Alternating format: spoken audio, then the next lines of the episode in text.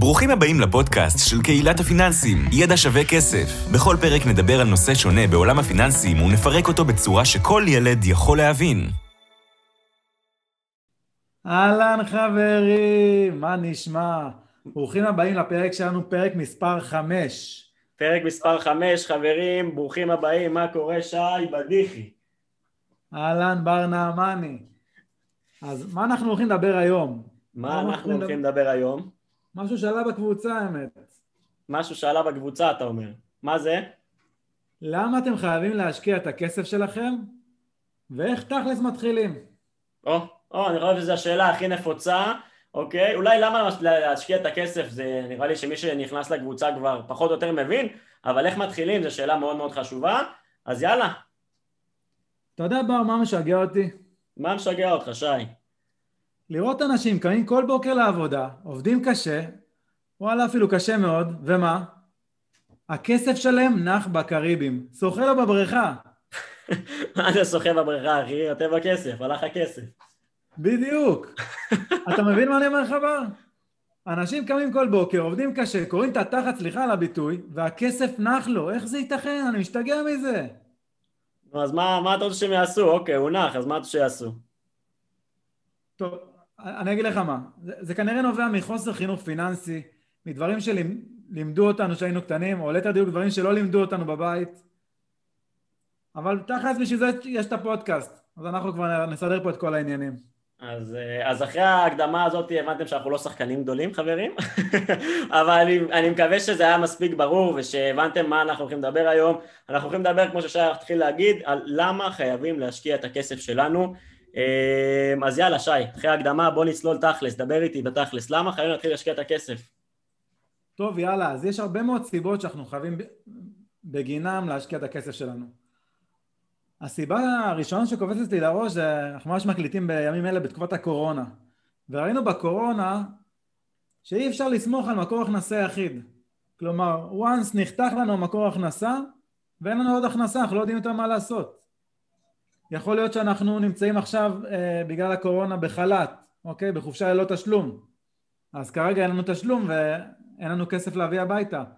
אוכל, אפילו צרכים בסיסיים, קורת גג, שכירות. Mm-hmm. יכול להיות שפוטרנו מעבודה בגלל, בגלל הקורונה או לא בגלל הקורונה. ויכול להיות אפילו שאנחנו במחלה, חלינו בקורונה חלילה או בכל מחלה אחרת. לכן אנחנו חייבים פשוט להשקיע את הכסף שלנו. אז, אז דיברנו על זה, אני רק רוצה לחבר, אני לא יודע אם ראיתם, שמעתם את הפרק הקודם, דיברנו גם בפרק הקודם על זה מתחבר לי לקרן אה, חירום מה שנקרא, ולגמרי קרן חירום זה משהו שיכול לעזור, אבל, אבל השקעה, מה שנקרא, נניח השקעה שמכניסה עוד משכורת, או אפילו חצי משכורת, לא משנה כמה אנחנו משקיעים, אה, זה לגמרי משהו שבאמת יכול לעזור לנו, ושי פה לגמרי, אני מסכים איתך במאה אחוז על, על זה שאי אפשר להסתמך על מקור הכנסה יחיד, אה, אם יש משהו שאנשים הבינו מהקורונה זה אחד, שכירים אה, שחושבים שמה שנקרא זה אי של יציבות ואני שכיר והמשכורת נכנסת קבוע בבנק אז ראינו שאני חושב שבשיא היו בערך מיליון מובטלים אה, ואפילו עובדי הייטק שכנראה פחות פוטרו בהייטק אבל אפילו שם הורידו משכורת וקיצצו במשכורות ובבונוסים ודברים כאלה אז גם זה לא היה תמיד הכי הכי יציב אבל אה, בשורה התחתונה גם שכיר כמו שאמרנו בבעיה וכמובן עצמאי ש... קיבל כל כך הרבה הגבל, הגבלות על הראש ובתכלס שוב ראינו מה, מה הממשלה במרכאות אה, נותנת. מבחינתי זה לא משהו שאני אישית אה, סומך עליו, אני לא, לא, אם אין אני לי מי לי מה שנקרא ובקטעים האלה אני לא סומך על הממשלה או על מישהו שיציל אותי במקרה של, אה, של משבר ואני מעדיף להיות תלוי בעצמי ככל הניתן בדבר הזה. וכמו שאמרת זה, זה לא חייב להיות רק, רק קורונה אגב, כאילו משבר רפואי או משבר כזה או אחר יכול לקרות לנו בחיים בלי קשר לקורונה, לא חייב משבר עולמי כדי שיהיה לנו משבר מסוים שיוביל אותנו למשבר כלכלי, אמ, אז המשברים האלה אם זה רפואי או אם זה חלילה גירושין או לא יודע משהו כזה, זה, זה בדרך כלל חרא ורע בפני עצמו, סליחה על המילה, אז אה, אנחנו לא רוצים להוסיף לזה עוד בעיות כלכליות אמ, לרוב, אמ, אז, אז זו הסיבה הראשונה מה שנקרא ב... למה, למה חשוב להשקיע? למה אנחנו חייבים להשקיע בעצם? מה, מה הסיבה השנייה? טוב, אז uh, עוד סיבה שקופצת לי ככה לראש זה אינפלציה. אז מי שלא יודע מה זה אינפלציה, אינפלציה זה בעצם תופעה של התייקרות המחירים. זה אומר שהכסף שלנו נשחק. כוח הקנייה שלנו ככל שעובר הזמן קטן. הכסף שלנו שווה פחות. כלומר, 100 שקל של היום, מה שהם יכולים לקנות, זה לא מה שהמאה שקל אה, יוכלו לקנות בעוד 30 שנה, אם בכלל יהיה שקל. יש גם מטבעות שנעלמים, אוקיי? אז חייבים להשקיע, כי אם אנחנו לא נשקיע, ויהיה לנו את אותו סכום בעובר ושב, בבנק, בבלטות, איפה שאתם לא שמים את הכסף שלכם, אז, אז פשוט אתם תהיו שווים פחות. אם, אם ניתן דוגמה רגע, ברמה הכי פשוטה, 100 שקל לפני 20 שנה היה כולל לנו איקס כיכרות לחם לצורך העניין, ועכשיו 100 שקל קונים לנו פחות כיכרות לחם, סבבה? אה, וכיכר לחם אולי זה דווקא משהו, דוגמה לא הכי טובה כי כיכר לחם אה, פרוס אחיד אה, זה מוצר בפיקוח, אבל לא משנה, שורה תחתונה, פעם היינו הולכים ל- לראות סרט, אתה אומר היה עולה 17-18 שקל, היום עולה 35-40 שקל, אפילו באחד פלוס אחד אנחנו לא מגיעים לדברים האלה, המחירים פשוט מתייקרים ואינפלציה זה חלק מתהליך החיים והממשלה אפילו מעודדת אינפלציה, אוקיי? היעד של הממשלה זה יעד אינפלציה בין 1 ל-3 אחוז בשנה, אוקיי? זה ג'נרל, וכל מדינה מערבית זה היעד שלה. אם אתם שואלים אצלכם למה, אז אולי זה פרק, אה, אה, נושא לפרק אחר על אינפלציה ועל באופן כללי על כלכלה, אבל זה לא משנה כרגע, שורה תחתונה זו המציאות וכמו שאתם מבינים הכסף נשחק, כלומר אם אותו כסף אתם אומרים העיקר לא הפסדתי, יש לי את אותם 100 שקלים אחרי 20 שנה אז, אז בפועל הפסדתם, אוקיי? זה מה שנקרא ריאלית, ריאלית הפסדתם כי אותם 100 שקלים יכולים לקנות לכם פחות, אוקיי? אתם יכולים לקנות עם אותם 100 שקלים פחות, פחות אוכל או פחות אה, בילויים או לא משנה מה אז, אז זה באמת הסיבה השנייה, דיברנו סיבה ראשונה, אי אפשר להסתמך על מקום הכנסה אחד אה, הסיבה השנייה אינפלציה, אוקיי, מה הלאה שי?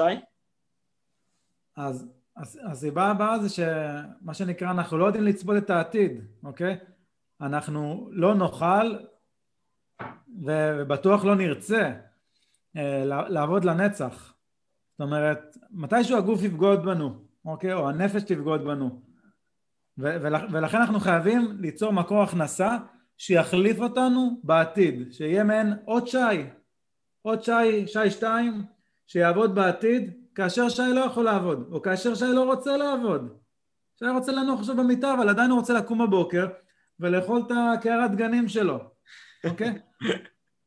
אז, אז בשביל זה חייבים לעבוד היום בשביל להבטיח את העתיד שלנו. בשביל זה חייבים להשקיע. אז למי שחושב לעצמו, היי, יש לי פנסיה וכאלה, אז נכון, יש פנסיה, ואנחנו גם נדבר על פנסיה ועל מה המשמעות של פנסיה בכלל ואיך הדבר הזה עובד בפרקים הבאים. ואיך אולי למקסם ככה את זה שנקבל פנסיה אמ, יותר גדולה וכמה שיותר גדולה ונקבל כמה שיותר בפנסיה שלנו, אז זה לגמרי משהו שהוא מאוד חשוב ואנחנו נדבר על זה בפרקים הבאים בפודקאסט, אבל כמו ששי אמר, יכול להיות שאני לא רוצה להגיע לגיל אה, פרישה, שאגב כרגע אני לא יודע בני כמה אתם, אבל כרגע גיל פרישה הוא 62 לנשים ו-67 לגברים, וככל שתוחלת החיים תעלה, כנראה שגם גיל הפרישה יעלה, ומי שעכשיו צעיר יחסית באזורי ה-20, 30, 40, כנראה שהוא לא יפרוש באמת בגיל הזה, כבר, כבר שנים מדברים על להעלות את גיל הפרישה לנשים, אז יכול להיות שאנחנו לא רוצים לחכות לפנסיה, יכול להיות שאנחנו לא רוצים לחכות לגיל פרישה ולהגיע ולפרוש קצת יותר אה, מוקדם, זה כמובן מה שנקרא, אפשר לדבר על זה פרקים שלמים ואיך לפרוש צעיר והכל, אבל, אבל זה גם חלק מהסיבות שאנחנו יכולים למה שנקרא חלק מהסיבות שאנחנו נרצה להשקיע בזכותם וגם אם לא לגמרי לפרוש אז אולי נרצה להוריד במינון, לעבוד ב-50% משרה כי יש לנו הכנסה מהצד, אוקיי, שמכניסה לנו מספיק כסף ואנחנו לא צריכים לעבוד ב-100% משרה יכול להיות שאנחנו יכולים לקצץ ולעשות דברים אחרים שחשובים לנו, להיות עם בן בת זוג, להיות עם הילדים, סתם לפתח תחביבים, אה, כל אחד ומה שעושה לו טוב אה, אז דיברנו, נראה לי שנתנו פה מספיק אה, סיבות שי, למה, למה חשוב ולמה כדאי להשקיע. אה, בואו נדבר איתי תכלס, מה, איך, איך מתחילים, מה עושים? טוב, הדרך, הדרך להתחיל אה, היא מאוד הגיונית. אם דיברנו בפרק הקודם על מטרות, מי שלא שמע אז, אז כדאי, כדאי לחזור ולשמוע, דיברנו על מודל הסמארט, ואם נקצר אותו... זה היה שני פרקים, לא? או, או זה היה הקודם? הפרק הקודם, כן? אה, יכול להיות, או הקודם או זה, תסתכלו, תעברו על זה, מה שנקרא. אז, אז אם דיברנו על, על מודל, מודל המטרות של מודל הסמארט, ואם נקצר את זה בעברית בצורה פשוטה, אנחנו צריכים להגדיר מטרות מאוד ברורות, כלומר, כלומר מטרה שהיא תחומה בזמן, שהיא מדידה, היא ריאלית ועכשיו תענית, אוקיי, זה, זה מה שדיברנו, זה ממש בקצרה, מי שלא זוכר שיחזור. אז אחרי שהגדרנו מטרות, אנחנו יודעים לאן אנחנו שואפים להגיע, עכשיו לאט לאט אנחנו נתחיל להתוות את הדרך שלנו. אבל לפני שאנחנו מתחילים להתוות את הדרך שלנו, אנחנו נעשה מה שנקרא, נשים כסף בצד ליום סגריר. אנחנו קראנו לזה קרנות חירום, גם על זה עשינו פרק שלם. אז הגדרנו מטרות, שמנו כסף בצד ליום סגריר, עכשיו אנחנו כבר יכולים להשקיע? עדיין לא, כמעט, כמעט. מה אנחנו צריכים עכשיו לעשות? השלב הבא זה להגדיר פרופיל משקיע. זה להבין מי אתם. זה, הבנקים מאוד אוהבים לעשות את זה, זה, הם קוראים לזה שאלון סיכון, אוקיי? להבין כמה אתם אוהבים או שונאים סיכון. בדרך כלל עושים איזשהו שאלון אמריקאי, שואל אתכם אה, שאלות מאוד פשוטות, בוא, בוא נעשה דוגמה, נעשה שאלון על בר. בוא אני אשאל אותך שאלה עם כמה תשובות, בוא תגיד לי מה אתה בוחר. יאללה. נניח ויש לך מאה אלף שקלים. Mm-hmm. ונניח, האם אתה מוכן שהמאה אלף שקלים האלה יהפכו להיות מאה וחמישה אלף שקלים, אבל גם יכולים להפוך לתשעים וחמישה אלף שקלים? כן. רגע, יש כמה תשובות, צריך לבחור רק אחת. אה, אוקיי.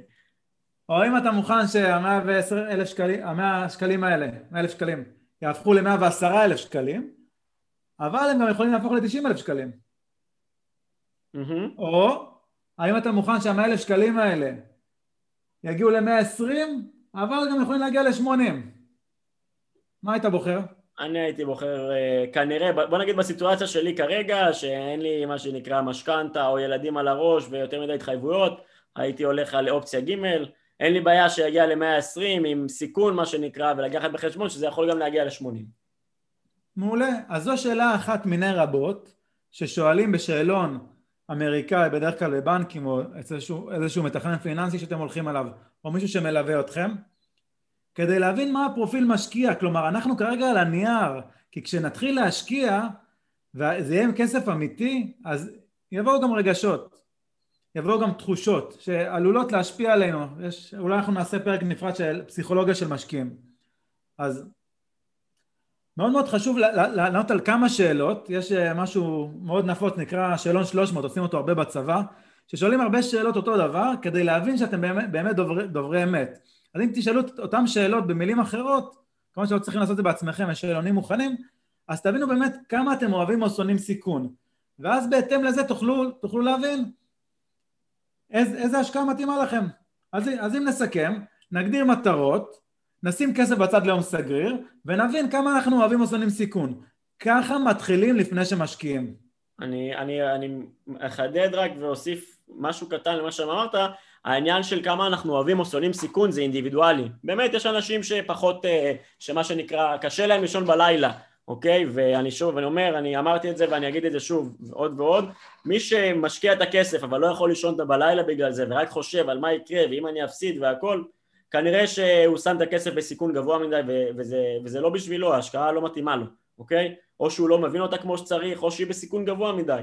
אז אני אומר, יש את העניין הזה שהוא סובייקטיבי, שיש אנשים שיותר מתחברים לסיכון, ויש אנשים שקצת פחות מתחברים לסיכון, וזה בסדר, אוקיי? אבל צריכים להכיר את עצמנו, אבל מעבר לזה, יש גם את העניין של השלב בחיים. כמו שאני עניתי לך, השתדלתי להגיד את זה ואמרתי את זה בכוונה, כי כרגע אני בסיטואציה בחיים שאני יכול להרשות לעצמי יותר לקחת סיכונים. אבל כנראה שמתישהו כשיהיה לי יותר התחייבויות, אם זה ילדים, אם זה משכנתה, אם זה משפחה גדולה, או התחייבויות, לא יודע, כאלה ואחרות, יהיה לי קצת יותר קשה לקחת סיכונים. אה, אז יכול להיות ששם אני אבחר, התשובה שלי תשתנה עוד איקס שנים. אה, אז זה באמת מאוד מאוד תלוי גם בדבר הזה, וחשוב להכיר שזה מאוד משתנה בין, בסיטואציות מסוימות בחיים, ויכול להיות שמה שרלוונטי לכם לפני כמה שנים לא בהכרח רלוונטי עכשיו. מעולה.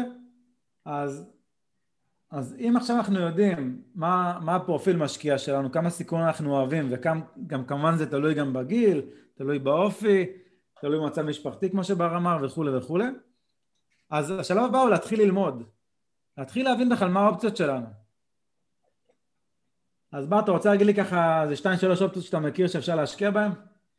אה, שתיים שלוש אופציות, זה, אתה מגביל אותי פה. אבל... אז אני מניח, אני מניח שמי שעוקב ורואה או שומע בקבוצה או טיפה מתעניין בפיננסים מכיר את הדברים הבסיסיים שהם שוק ההון ונדל"ן אה, עכשיו אני זורק אותם בו באוויר, כאילו שוק ההון זה, זה, על שוק ההון יש בפנים אלפי, מאות אלפים של אופציות של איך להשקיע ומה לעשות והמון המון סוגי נכסים. רגע, רגע, אופציות זה למתקדמים, אל תלך פה לאופציות. לא, לא, לא התכוונתי אופציות ברמה של שוק ההון, התכוונתי לאופציות בקטע של אפשרויות של איך אפשר להשקיע בשוק ההון. אה, אותו דבר גם בנדל"ן, נדל"ן יכול להיות אה, מאוד מאוד אה, מסובך והוא יכול להיות מאוד פשוט, אפשר להתחיל מנדל"ן למגורים, זה יכול להיות להשכרה, זה יכול להיות בהרבה הרבה צורות, או שטח לקנייה או דברים כאלה, או נדל"ן בחו"ל פתאום, אני אומר גם שוק ההון וגם נדל"ן זה תחומים מאוד מאוד גדולים, אבל הם בדרך כלל הם המיינסטרים, כלומר אלה הדברים הבסיסיים שאליהם נפנה בתור התחלה אבל יש גם מה שנקרא השקעות אלטרנטיביות, שי. אתה, אני יודע שאתה אוהב לדבר על השקעות אלטרנטיביות ו- ולפרט, אז בוא תן לנו כמה, ככה מה שנקרא ב-high level. אגב, חברים, שנייה לפני שאתה מתחיל, גם על שוק ההון וגם על נדל"ן אנחנו נדבר עוד המון בהמשך הפודקאסט ונקדיש להם פרקים שלמים, אז לא לדאוג, אנחנו מדברים ככה ב-high level כרגע, ובפרקים הבאים אנחנו נצלול יותר לעומק. אז כן, שי, דברים, אה, השקעות אלטרנטיביות מה שנקרא. אז קודם כל צריך להבין מה זה השקעות אלטרנטיביות. השקעות אלטרנטיביות בהגדרה שלהן זה בדרך כלל אומר אלטרנטיבי, זה אלטרנטיבה לשוק ההון. אז גם לפעמים, תלוי, תלוי את מי שואלים, לפעמים נדל"ן נכנס בעולם של אלטרנטיבי, ולפעמים יש כאלה שמגדירים את אה, נדל"ן מחוץ לאלטרנטיבי, תלוי את מי שואלים. אבל ב... בוא נאמר על שוק ההון ונדל"ן כבר דיברנו, אז מה זה אלטרנטיבי? אז אלטרנטיבי יכול להיות הרבה מאוד דברים. אפשר להשקיע בסטארט-אפים, בחברות שחברות הזנק, חברות בתחילת הדרך, שיש להם איזשהו פוטנציאל גדול להביא לנו uh, בעתיד עם סיכון מאוד מאוד גדול. אפשר להשקיע בהלוואות חברתיות. אנחנו בעצם מלווים כסף להרבה מאוד אנשים, או מלווים כסף לאנשים, יש גם הלוואות חברתיות לעסקים. יש את זה גם בישראל וגם בארצות הברית. רגע, שנייה. אתם יודעים מה המדינה הראשונה? מלווים כסף. שהתחילה הלוואות חברתיות? רגע, שנייה, שנייה, שנייה, אני, אני רק רוצה שנסביר מה ההלוואה, מלווים כסף לאנשים ואז מה קורה? בדיוק כמו הבנק, הבנק מלווה כסף למישהו, בתמורה לריבית נותן לך איזושהי קרן, איזשהו הון מסוים, אתה צריך להחזיר את הקרן בחלקים, וגם ריבית כל פעם, אתה פורס את זה ל-X חודשים או X, או X שנים. הבנתי, אז כלומר אנחנו ממש סוג של בנק, אנחנו נותנים הלוואה, אוקיי, לבן אדם או לעסק או להרבה עסקים או להרבה אנשים, זה לא כרגע משנה מה, מה הטכניקה, ומקבלים את הריבית, כמובן שיש פלטפורמה באמצע שמקבלת איזושהי עמלה, אבל זה חלק מהעניין. מעולה. אתה יודע מי המדינה הראשונה שאימצה את העולם הזה של אה, P2P, הלוואות חברתיות ו-peer to peer? האמת שלא. מי המדינה הראשונה? בריטניה. בריטניה? כן, מעניין. הם, הם התחילו לאמץ את זה ראשונים. אוקיי, אז, אז זה הלוואות חברתיות. אה, חוץ מהלוואות חברתיות יש, יש, יש מה שנקרא קרנות חוב. מה זה קרנות חוב? מה זה קרנות חוב במילה? במילה זה לתת אה, הלוואה אה, בתמורה לריבית, אבל הפעם אני לא נותן הלוואה לאנשים או לעסקים, אלא בדרך כלל זה לתת הלוואה ליזמים, אה, למשל שרוצים לעשות התחדשות עירונית, למשל שרוצים להקים מלון, למשל שרוצים אה, לבנות על קרקע איזשהו מגדל וכולי וכולי. אוקיי. Okay. אוקיי? Okay? כלומר זה שוב פעם השקעה בחוב, אני מנסה לחבר לכם את זה חברים, גם הלוואות חברתיות, גם קרנות חוב, זה שונה אבל זה גם השקעה בחוב, מי שמכיר את המונח אג"ח, איגרת חוב בשוק ההון, אמנם פה זה פחות שכיר, זה לא בשוק ההון בדיוק, אבל עדיין במהות שלהם, בבסיס, אלה דברים שהם יחסית דומים, כמובן שכל אחד יש לו את ההיבטים שלו, אבל זה ככה ממש בכללי. אה, אוקיי, מה עוד? אז היום אנחנו בעולם שהאינטרנט מתפתח יותר ויותר וצצות כל מיני השקעות חדשות למשל אפשר לפתוח אה, חנות e-commerce אוקיי, בכל מיני פלטפורמות בין אם זה באמזון, באי-ביי, בשופיפיי ועוד הרבה מאוד פלטפורמות לפתוח חנות ולמכור אה, מכל, מכל מקום בעולם. אז זה גם משהו שהולך ומתפתח. מה שנקרא השקעה בנכסים דיגיטליים, אני מסכים איתך, זה עולם ש... אגב, הוא מאוד מאוד מאוד מתפתח, ואני לא יודע מתי אתם תשמעו את הפודקאסט הזה, אבל אני בטוח שבשנים הקרובות כבר רואים את זה. אגב, בזכות הקורונה זה צבר תאוצה מטורפת, וכבר רואים את זה ממש בזמן האחרון, שהשקעה בנכסים דיגיטליים זה משהו שהולך וצובר תאוצה, ותחום מאוד מעניין שגם עליו אנחנו נרחיב מן הסתם בהמשך בפודקאסט. אז, אז דיברנו, בואו נעשה שנייה סיכום, איפה מתחילים להשקיע, אז, אז דיברנו גם על שוק ההון, גם על נדל"ן וגם על אלטרנטיבי, הזכרנו פה כמה אופציות והשתדלנו לתת ככה נגיעה כזאת בדברים האלה. איך, איך עושים את זה בפועל? כלומר, אוקיי, נניח אני רוצה, אני רוצה להשקיע בשוק ההון או בנדל"ן או בהשקעות אלטרנטיביות, מה, מה, מה אני עושה, שי? אז יש שתי אופציות. צריך להחליט אם אתה רוצה להיות אקטיבי או פסיבי. מה אוקיי. הכוונה? אתה יכול להחליט שאתה עושה הכל בעצמך. כל סוג של השקעה אפשר לעשות בעצמך.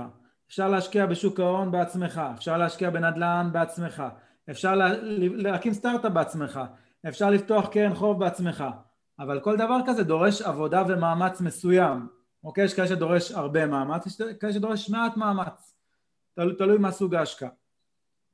אבל לא משנה מה אתה בוחר, צריך קצת ללמוד על התחום לפני, צריך להתנסות, צריך אולי לפעמים אה, להביא איזשהו מומחה שיעזור לך, לפעמים אם זה סטארט-אפ צריך להביא פה עורך דין, צריך להביא... קצת ידע, ידע באיך להקים חברה, זה, יש פה מה לדעת. אם זה שוק ההון, כל אחד יכול, זה טיפה יותר פשוט, אבל צריך להבין מה אני עושה, וכולי וכולי. אבל יש עוד אופציה, כל אחת מהאופציות שאמרתי אפשר לא לעשות בעצמך, לא ללמוד את הדברים לעומק, אבל כן ללמוד אותם, כדי להבין בכל זאת מה אומר סוג ההשקעה, ולשלם למישהו תמורת איזה שהם אה, עמלות, דמי ניהול, שכר, you name it, מה שאתה בוחר, mm-hmm. שיעשה את זה עבורך. בואו ניקח דוגמה, למשל שוק ההון. אפשר לפתוח חשבון מסחר עצמאי, יש לנו גם כמה הטבות בקבוצה, נכון לרגע זה, מי שלא יודע, אנחנו אולי נשים אותם אה, בתחתית הפרק הזה. אם לא, פשוט כנסו לאתר, תסתכלו מה ההטבות שלנו לחברי הקהילה, מי שרוצה, באמת יש הטבות מאוד מאוד אה, נחמדות מה שנקרא.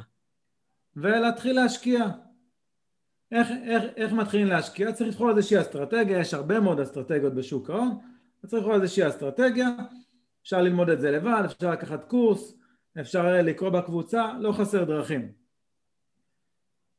אבל יש עוד דרך, אפשר להגיד, אני לא רוצה לנהל את הכסף בעצמי, אני בכלל רופא, ואני רוצה להתמקצב במקצוע שלי עוד יותר ברפואה, או אני בכלל מכונאי, ואני רוצה להתעסק במכונאות רכב וכולי וכולי, אז אני יכול לשלם למישהו שינהל את הכסף, למשל לשים את הכסף בקופת גמל להשקעה, בתמורה לדמי ניהול, מישהו ינהל את הכסף בשוק ההון, הוא יבחר איזה מניות, הוא יבחר איזה קרנות יהיו, הוא יבחר כמה מניות וכמה אגרות חוב יהיו, וכולי וכולי.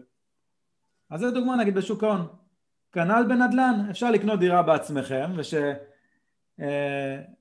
אה, עכשיו מתפרקת מלמעלה, שיתקשר אליכם הסוחר באמצע הלילה, אוקיי, סיפור אמיתי קרה לי. ושי יודע על מה הוא מדבר. נכון, ואפשר לתת את הטלפון של גורם צד ג' שהוא ייקח לכם כסף, אוקיי? והוא יתקשר אליו ולא אליכם, והוא יצטרך להתמודד עם, ה, עם התקרה שנופלת באמצע הלילה, אוקיי? ויכול להיות שגם לא, לא תיפול התקרה והכל בסדר, אי אפשר לדעת מה יקרה. אז, אז בכל השקעה, לא משנה איזה השקעה תבחרו, יכול, אתם יכולים לעשות את זה בעצמכם או לשלם למישהו. בכל מקרה צריך להבין דבר אחד צריך להשקיע פה. להשקיע מה? זמן או כסף או שניהם. ככל שתשקיעו יותר זמן ויותר כסף אתם תתמקצעו יותר תדעו יותר ובסוף תרוויחו יותר. אז, אז אני אוהב לחלק את זה לזמן, כסף ומשאבים slash מיומנות. כלומר יש לנו את, ה, את, ה, את שלושת, שלושת הדברים האלה ובכל דבר אנחנו בוחרים כמה, כמה להשקיע, אוקיי? ככל שנשקיע יותר מה שנקרא זמן, כנראה שנצטרך להשקיע פחות כסף, אוקיי? ונלמד את המיומנות על הדרך, אוקיי? אבל, אבל הדברים האלה משתנים, אם נשקיע יותר כסף אז נצטרך להשקיע פחות זמן כי יש מישהו שינהל לנו את זה, בסדר? אז, אז תמיד זה יהיה trade-off כזה של זמן, כסף ומשאבים, אה, וסליחה, ידע או מיומנות, ושלושת המשאבים האלה אנחנו משחקים ביניהם וכל אחד בוחר מה שמתאים לו, אוקיי? יש בן אדם אה, שהשתחרר מהצבא, חייל משוחרר, והוא רוצה כל היום ללכת ולסרוק את הארץ ולראות דירות ו- ולהתווכח עם הסוחרים ו- ו- ו- ולעשות את, את הכל בעצמו. ויש uh, מישהו שהוא נשוי עם שני ילדים שאין לו זמן או כוח עכשיו ללכת ולחפש דירות או לנהל את הדירות האלה וירצה להעסיק או, או ללכת למישהו שימצא לו את הדירה הזאת לסוג של מתווך או משהו כזה ולשלם לו על זה כסף. ויותר מזה ילך צעד קדימה כמו שאמרת וישלם לאיזה מישהו שיהיה מי שינהל לו את הדירה הזאת או את הדירות האלה בעתיד. אז באמת, זה דוגמה לנדל"ן, זה יכול להיות בכל תחום, בכל נושא, גם בשוק ההון וגם בהשקעות אלטרנטיביות, אבל, אבל, אבל, באמת, נקודה שחשוב לי לחדד, גם אם עושים את זה דרך מישהו חיצוני, חשוב, חשוב, חשוב ללמוד ולהבין לפחות את הבסיס. כלומר, גם אם אנחנו עושים את זה בצורה שאנחנו נותנים למישהו מנהל עבורנו את הכסף שלנו, שזה אגב בסדר גמור, זה באמת בסדר גמור וזה לגיטימי וזה הגיוני, ולפעמים זה אפילו עדיף מאשר שאנחנו נעשה אם אנחנו לא יודעים לעשות את זה בעצמנו.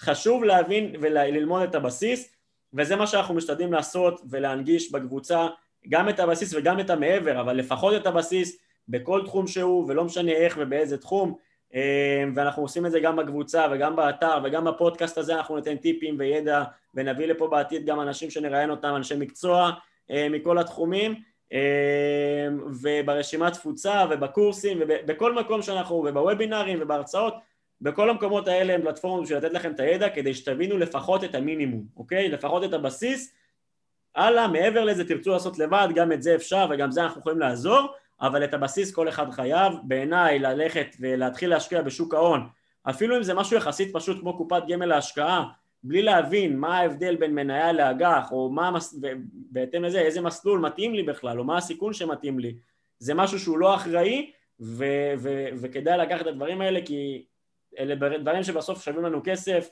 מכאן בדיוק באות הטעויות, כלומר בסוף מכאן אנחנו עושים את הטעויות, אנחנו לא מבינים בדיוק מה אנחנו עושים, אנחנו לא מבינים מה המסלול שאנחנו רוצים ומה המסלול שמתאים לנו, ואז אנחנו יכולים לעשות טעויות ששוות לנו כסף, וחבל מה שנקרא. יאללה, יש לנו שאלות מהקהל. אז כן, אנחנו רוצים לעבור מה שנקרא לפינה שאנחנו משתדלים לעשות אותה קבועה בסוף כל פרק, ואנחנו באמת העלינו בקבוצת פייסבוק שלנו, ידע שווה כסף, פוסט, וביקשנו מכם חברים בהתאם לפרק הזה שאלה, אוקיי? שאלה מהקהל. אה, ואני אפתח שי בשאלה, אביתר, אביתר בן מרקו, אה, הוא שואל איך, איך מתגברים על הפחד מהשקעות. רוצה לעזור לאביתר? כן, בשמחה. אז איך מתגברים הפחד מהשקעות? הדרך להתגבר על הפחד היא באמצעות ידע.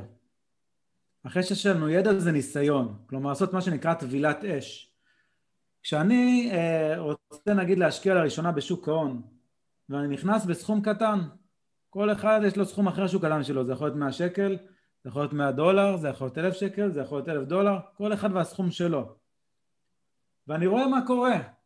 אני רואה מה קורה שאני מרוויח, אם אני, אם אני מאושר מזה, אני רואה מה קורה שאני מפסיד, אם אני פחות מאושר מזה, אני רואה אם זה קורה, גורם לי לאיזשהו התקף, האם אני רואה שהשד אולי הוא לא כזה נורא כמו שחשבתי, כלומר לעשות צעד קטן לעבר הצעד הגדול. זה הדרך בעיניי להתגבר על הפחד שלנו. וכל זה לומדים, אין מה לעשות, חלק מהדברים אנחנו נלמד בתיאוריה, אבל חלק נלמד בפרקטיקה רק אחרי שנתנסה בעצמנו. אני יכול לספר לכם עד מחר על אה, איך, איך לרכוש דירה בעצמכם, אבל עד שלא תרכשו דירה בעצמכם ותחתמו על הדבר הזה שזה משהו ששווה מאות אלפי שקלים או מיליוני שקלים, לא תצליח להתגבר על הפחד הזה, כי הפעם הראשונה שרכשתי דירה, האמת שהקשקתי מפחד, לא הבנתי מה אני בכלל עושה. בפעם השנייה שרכשתי דירה, אמרתי סבבה, זה כמו פעם קודמת, פשוט המספרים טיפה השתנו. בפעם השלישית שרכשתי דירה, זה, זה כבר נהיה כבר כמו ללבוש חולצה, זה, זה אותו עיקרון, אוקיי? אותו דבר, פעם ראשונה שאתה קונה מניה, אז אתה מפחד, אבל אחר כך זה נהיה קל. אז מה שאני אומר, פשוט צריך להתנסות, אבל להתנסות בסכום ש... שיהיה לכם אה, קל לספוג את הטעות. יהיה לכם אה, נוח איתו, שגם אם תפסידו זה לא סוף העולם, ותראו שהתקרה לא נפלה. במקרה שלי נפלה, אבל היא לא נפלה עליכם, אוקיי? ותראו שיש אוכל במקרר, ושאם יש לכם ילדים הם בריאים ושלמים, הכל בסדר, אז השקענו וגם אם הפסדנו, זה חלק מהתהליך, לפעמים מרוויחים, לפעמים מפסידים. מה שחשוב בתוחלת, בממוצע, לאורך זמן, שנרוויח. אני, וככה... אני לגמרי מסכים, אני לגמרי מסכים איתך ועם כל מה שאמרת, ואני אומר, הדרך בסופו של דבר זה חשוב, אין בעיה לטעות, אבל חשוב ללמוד מהטעויות האלה, אה, ואיך ללמוד והכל, זה כבר, כמו שאמרנו, יש אפשר, דיברנו על זה קודם, אפשר לבד, אפשר עם איש מקצוע, אבל, אה, אבל חשוב להגיד, אני לגמרי מסכים איתך שאי אפשר, אפשר לעשות את זה, כאילו אי אפשר באמת להיות מומחים במרכאות, כן, אבל זה לא חייב להיות מומחים, אי אפשר להתקדם בתחום מסוים בלי לעשות אותו בתכלס. כלומר, אי אפשר אה, ללמוד על שוק ההון ולהיות וורן באפט בלי שהשקענו בעצמנו בפועל, אה, אז באמת התיאוריה הזאת היא חשובה מאוד וחשוב להבין את הידע, אבל ההתנסות הזאת בפועל, הפרקטיקה היא מאוד מאוד חשובה, וכל אחד ימצא לעצמו מה שנקרא את הבלנס הזה בין לקפוץ למים בלי לדעת כלום, שזה לא טוב, אבל לא טוב גם בקיצוניות השנייה של רק ללמוד, ללמוד, ללמוד, ללמוד, ללמוד, ו- ובתכלס בסוף אתה לא עושה כלום כי אתה רק לומד ואתה מפחד להשקיע כי אתה אומר רגע אני עדיין לא מומחה, רגע אני עדיין לא יודע את כל הדברים, כנראה שאנחנו לא נדע את כל הדברים אף פעם, אוקיי? אבל אנחנו גם לא נדע הרבה הרבה מאוד מהדברים אם לא נתנסה בפועל. אז זה משהו שחשוב לי להגיד. אני רוצה להוסיף עוד דבר מה שאמרת, שאמרת לקפוץ למים בלי לדעת כלום, אז אפשר לקפוץ למים עם גלגל הצלה. בוא ניקח דוגמה, מישהו שרוצה להשקיע בשוק ההון, והוא לא עשה את זה אף פעם, הוא לא יודע מה עושים, הוא לא יודע עדיין מה זה market, מה זה limit, מה זה מניה, הוא לא יודע מה זה המושגים האלה, אל תדאגו, אנחנו נדבר על זה בפרקים מתקדמים יותר.